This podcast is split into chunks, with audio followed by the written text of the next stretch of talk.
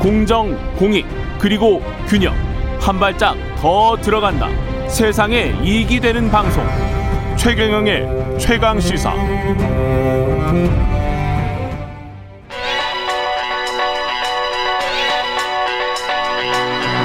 최강 시사. 박대기의 눈. 네, 박대기의 눈 KBS 박대기 기자와 함께합니다. 안녕하십니까? 네, 안녕하십니까? 예. 요소수가 없어서 지금 물류 대란이다. 이런 네. 이런 보도가 나왔는데 요소수가 뭔지 모르는 분들도 많을 것 같은데요. 예, 디젤 차 운행 안 하시는 분들은 잘 모르실 텐데요. 예. 최근에 나온 디젤 차들은 예, 주유구를 열면 뚜껑을 열면은 음. 보통 휘발유 차는 기름 넣는 구멍만 있잖아요. 예. 그 옆에 작은 파란색 구멍이 하나 더 있습니다. 아. 뚜껑이 있거든요. 예. 그걸 열고 요소수를 어, 주기적으로 이제 주입을 해줘야만 차에 시동이 걸립니다. 아, 그렇군요. 예, 이 요소수라는 거는 이제 물에다가 요소를 탄 이 물질인데요. 예. 이거는 그 좀, 차 안에서 좀 냄새 나는 예, 거잖아요. 맞습니다. 예. 차 안에서 어, 배출가스가 원래 나갈 때 질- 질소 산화물이 유독한 이런 물질이 나가게 됩니다. 예. 이 디젤차 같은 NO2, 경우에는 예. 그거를 이제 배기가스 배출구 직전에 물을 뿌려줘서 이 음. 요소수를 뿌려줘서 어, 유독하지 않은 물질로 바꿔주는 그런 역할을 하게 되는 예, 친환경을 위해서 만, 만들어진 그런 기능인데요. 아, 요소수가 그러니까 이 네. 질소 산화물을 공기 중에 배출해서 초미세먼지 네. 이게 나가는 거를 좀 막아주는 거군요. 네. 그러기 위해서 이제 최근에 만들어진 디젤 차에는 의무적으로 장착이 돼 있고요. 아. 그러다 보니까 국내에 이 요소수가 없이는 운행이 안 되는 디젤 차가 215만 대 정도 됩니다. 아, 그렇군요. 예. 215만 대. 이 중에서 이제 화물차, 특히 이제 디젤차는 화물차가 많을 텐데요. 네, 이제 예. 대형 화물차 같은 경우에 한 55만 대 정도로 추정이 되고 있고요. 이 대형 화물차가 사실은 또 물류를 실어 나르는 화물차들이고 네. 그런데 요소수가 부족해지면 어떻게 되는 전국적으로 이제 물류난이 벌어질 수 있다 이런 상황인데 화물차가 예, 멈춰서서 지금 아예 요소수가 떨어진 상황은 아니고요. 예. 다만 일부 주유소에는 판매를 못 하고 있는 상황이고 아. 주유소마다 판매하는 곳과 안 하는 곳이 있어서 화물차 운전기사들이 막 찾아다니고 있는 그런 상황이고요. 사실 승용 디젤은 좀 형편이 낮습니다. 왜냐하면 몇천 킬로미터마다 몇천 킬로미터마다 한 번씩만 주유하면 되기 때문에 아, 승용도 예. 이게 가솔린 차도 원래 아니 승용 디젤 승용 승용 디젤도 예, 예. 승용 디젤 같은 경우에는 상당히 주기가 길기 때문에 괜찮은데 예. 이 대형 화물차로 갈수록 그 주기가 짧아집니다. 그래서 그 대형 화물차 같은 경우에는 3, 400km마다 한 번씩 이 주입을 해줘야 되는데 아, 서울 부산 뭐 네, 왔다 서울 부산 가면 하면 한 번씩 이 주입을 해줘야 되는 그런 예. 상황이에요. 그런데 이제 안 파는 주유소들이 많아지고 예. 가격도 많이 올랐기 때문에 지금 화물차 운전사 분들이 많이 뿔이 나신 그런 상황입니다. 그 화가 나셨겠는데 이게 네. 한 통에 얼마예요? 이 사태가 벌어지기 전에는 10리터들이 한 통에 7천 원에서 한 만 원 정도 였거든요. 7천 원에서 만 원. 네, 10리터들이 정도가 10리터를 그러니까 한 400km 가면 무조건 넣어야 되는 예, 거예요? 예. 그런데 예. 지금은 그 가격이 판매를 하는 곳은 한 2만 원 정도 받고요. 어, 2만 원에도 판매를 안 하는 곳이 100% 많기 때문에 인터넷으로 가는데 인터넷에는 무려 12만 원까지 판다고 합니다. 12만 원? 예, 10배 이상 이게 가격이 오른 거죠. 7천 원에서 만 원이었던 게? 예. 아우 이게 요소수가 이게 국내 생산이 안 됩니까? 원래 2011년까지는 국내 한때 이제 세계 최대 요소수 공장 요소 공장이 있었는데 예. 지금은 국내에서는 더 이상 요소를 생산하지 않습니다. 예. 이유는 뭐 당연히 환경 때문에 예, 그렇겠죠. 외국산 환경 문제도 있고 예. 외국산보다 가격 경쟁력이 밀려서 가격 경쟁력도 그렇고. 어, 예. 수입 되는 제품들이 밀려 들어오면서 이제 결국 문을 닫았는데요. 음. 그러다 보니까 이 요소수를 만드는 물질이 요소라는 물질인데 예. 요소수 자체는 우리나라에서 이제 물을 타서 만들고 있는데 음. 예, 요소수를 만드는 요소라는 물질은 요소는 수입해 와야 되는 예, 거군요. 97%를 중국에서만 수입합니다. 97%를? 예, 올해 올해 기준으로 97%인데요. 예.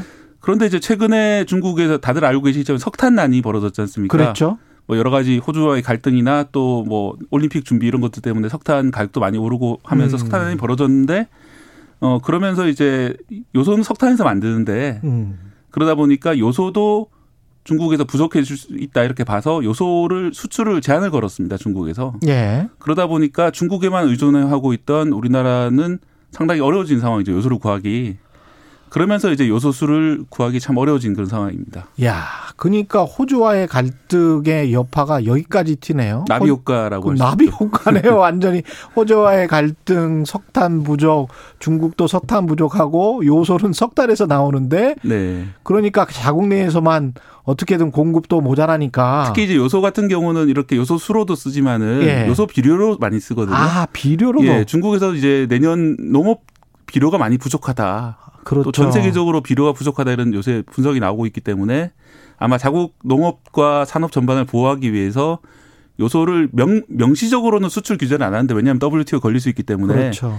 수출 검사를 강화한다는 핑계로 지난달 15일부터 지금까지 통과는 안 시켜주고 있어요. 아 그러면서 이제 수출이 비상이, 아니, 그러니까 요소 수입에 비상이 걸린 상황입니다. 이런 게 전부 인플레이션과 연관이 돼 있네요. 결국은 이제 콩 가격이 올라가고 비료 가격 올라가면서 콩 가격 올라가고 그다음에 이제 전반적으로 인플레이션이 되고 식품까지도 네. 그렇습니다. 요소 가격도 많이 올랐고요. 예. 그보다 더 무서운 거는 이렇게 한 가지 품목 아주 중요하지만 사소했던 한 가지 품목이 빠지면서 예. 그 품목의 가격이 엄청나게 오르고 음. 또 우리나라 같은 경우에는 거기다 전적으로 의존했다 보니까 어, 화물차가 멈춰서게 되면은 단순히 요소 가격 문제가 아니라. 전국적으로 물가 예. 대란이 벌어질 수 있거든요. 그렇죠. 예를 들어서 주유소마다 있는 휘발유 경유 같은 경우도 이 탱크로리가 와서 실어줘야 돼요. 어. 그런 문제도 있고 지금 뭐 마트 같은 데 있는 상품들도 산지에서 못 올라오는 수가 있고 그렇죠. 또 수출 물량, 수입 물량 등을 컨테이너가 움직일 수 없는 그런 상황까지 벌어질 수 있기 때문에 신선식품 같은 경우는 하루 이틀 지나버리면 썩어버리는데 예, 그런 거기 때문에 상당히 좀 경각심을 가져야 될 필요가 있는 사건입니다. 우리 정부 뭐 대책은 있습니까? 네, 어제 긴급 대책회의가 열렸는데요. 예. 이 문제가 사실 어느 부처 소관인지도 상당히 애매합니다. 이 음, 친환경 장비이기 때문에 환경부에서 일단 관할을 하고 있고 음. 또뭐 수급 불안이기 때문에 산업부도 관할하고 있고 자동차기 때문에 국토부도 관할하고 있고 이래서 이제 일곱 개 부처가 모여가지고 회의를 열었어요 어제. 예. 근데 좀 안타깝게도 이렇게 딱 이렇다 뾰족할 이런 답은 나오지 않았고요. 가장 중요한 거는 기존 거래처였던 중국이 빨리 허가를 내주기를 좀 협조를 구하는 게 가장 중요해 보이고요. 다른 수입선을 찾아야 되는데 다른 나라도 요소가 좀 부족한 상황이고 새로 수입선을 뚫는 게 단기간에 잘 안 된다고 그럽니다. 예. 러시아 정도 지금 거론이 되고 있는데 내년 1월까지 좀 기다려야 된다고 그러고요. 음. 국내 물량은 다음 달 말 정도에 아마 끝날 거다 이런 지금 분석이 나오고 있는데 그래서 이제 일본이라든지 미국이라든지 음. 아니면 저 카타르 이런 쪽에서 이제 요소를 생산하기 때문에 그런 쪽으로 좀 다변화해서 알아봐야 되는 게 아니냐 지적이 나오고 있습니다. 코로나 19 이후에 왜 미국에서 마스크 대란 우리나라도 마찬가지였지만 우리나라는 그나마 그래도 마스크를 만드는 나라여서 이게 빨리 해결이 됐는데 네. 미국은 마스크 못 만들어서 왜 포드 자동차에서 마스크 만든다고 하고 막 난리가 났었거든요. 루이비통 뭐 마스크 만든다 뭐 이런 그렇죠. 얘기도 있고. 아, 소, 예. 손소독제 만들고 이런 그렇죠. 화장품 회사들도 있고요.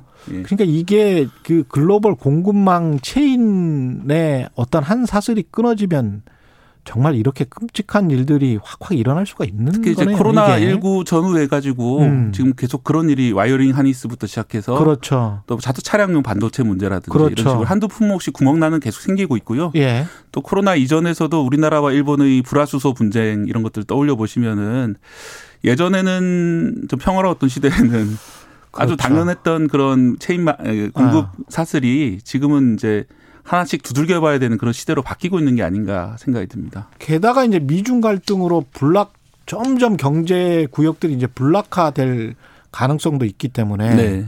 그것도 이런 global value chain에 영향을 줄 수 있을 것 같습니다. 네, 그렇습니다. 예. 또 어, 탄소 중립으로 가게 되면은 환경 문제 때문에 더 이상 만들 그렇죠. 수 없는 물건들도 있기 때문에 그렇죠. 어, 이런 모든 점들을 점검하기 위해서 아까 제가 범부처가 모일 수밖에 없다고 그랬는데 네. 좀 컨트롤 타워가 필요한 게 아니냐. 맞습니다. 공급망 컨트롤 타워가 필요한 게 아니냐 이런 제언들이 나오고 있는 상황이고요. 이게 요소만의 문제는 아닌 것 같아요. 네. 그리고 예. 많은 분들이 생각하시는 게 우리가 그럼 요소를 직접 만들어야 되는 거 아니냐 음. 이렇게 얘기를 하시는데 또 평상시로 돌아가게 되면 요소 가격이 많이 떨어질 겁니다. 그렇지. 지금 마스크 공장이 많이 어렵다고 그러거든요. 그렇죠. 너무 많이 지어서. 음. 어, 그런 문제이기 때문에 가장 최선은 수입, 그러니까 공급망을 우리가 다변화해서 다변화. 이런 상황이 벌어졌을 때 안정적으로 계속 공급받을 수 있는 상황들을 만들, 만드는 게 중요해 보입니다. 말씀 감사하고요.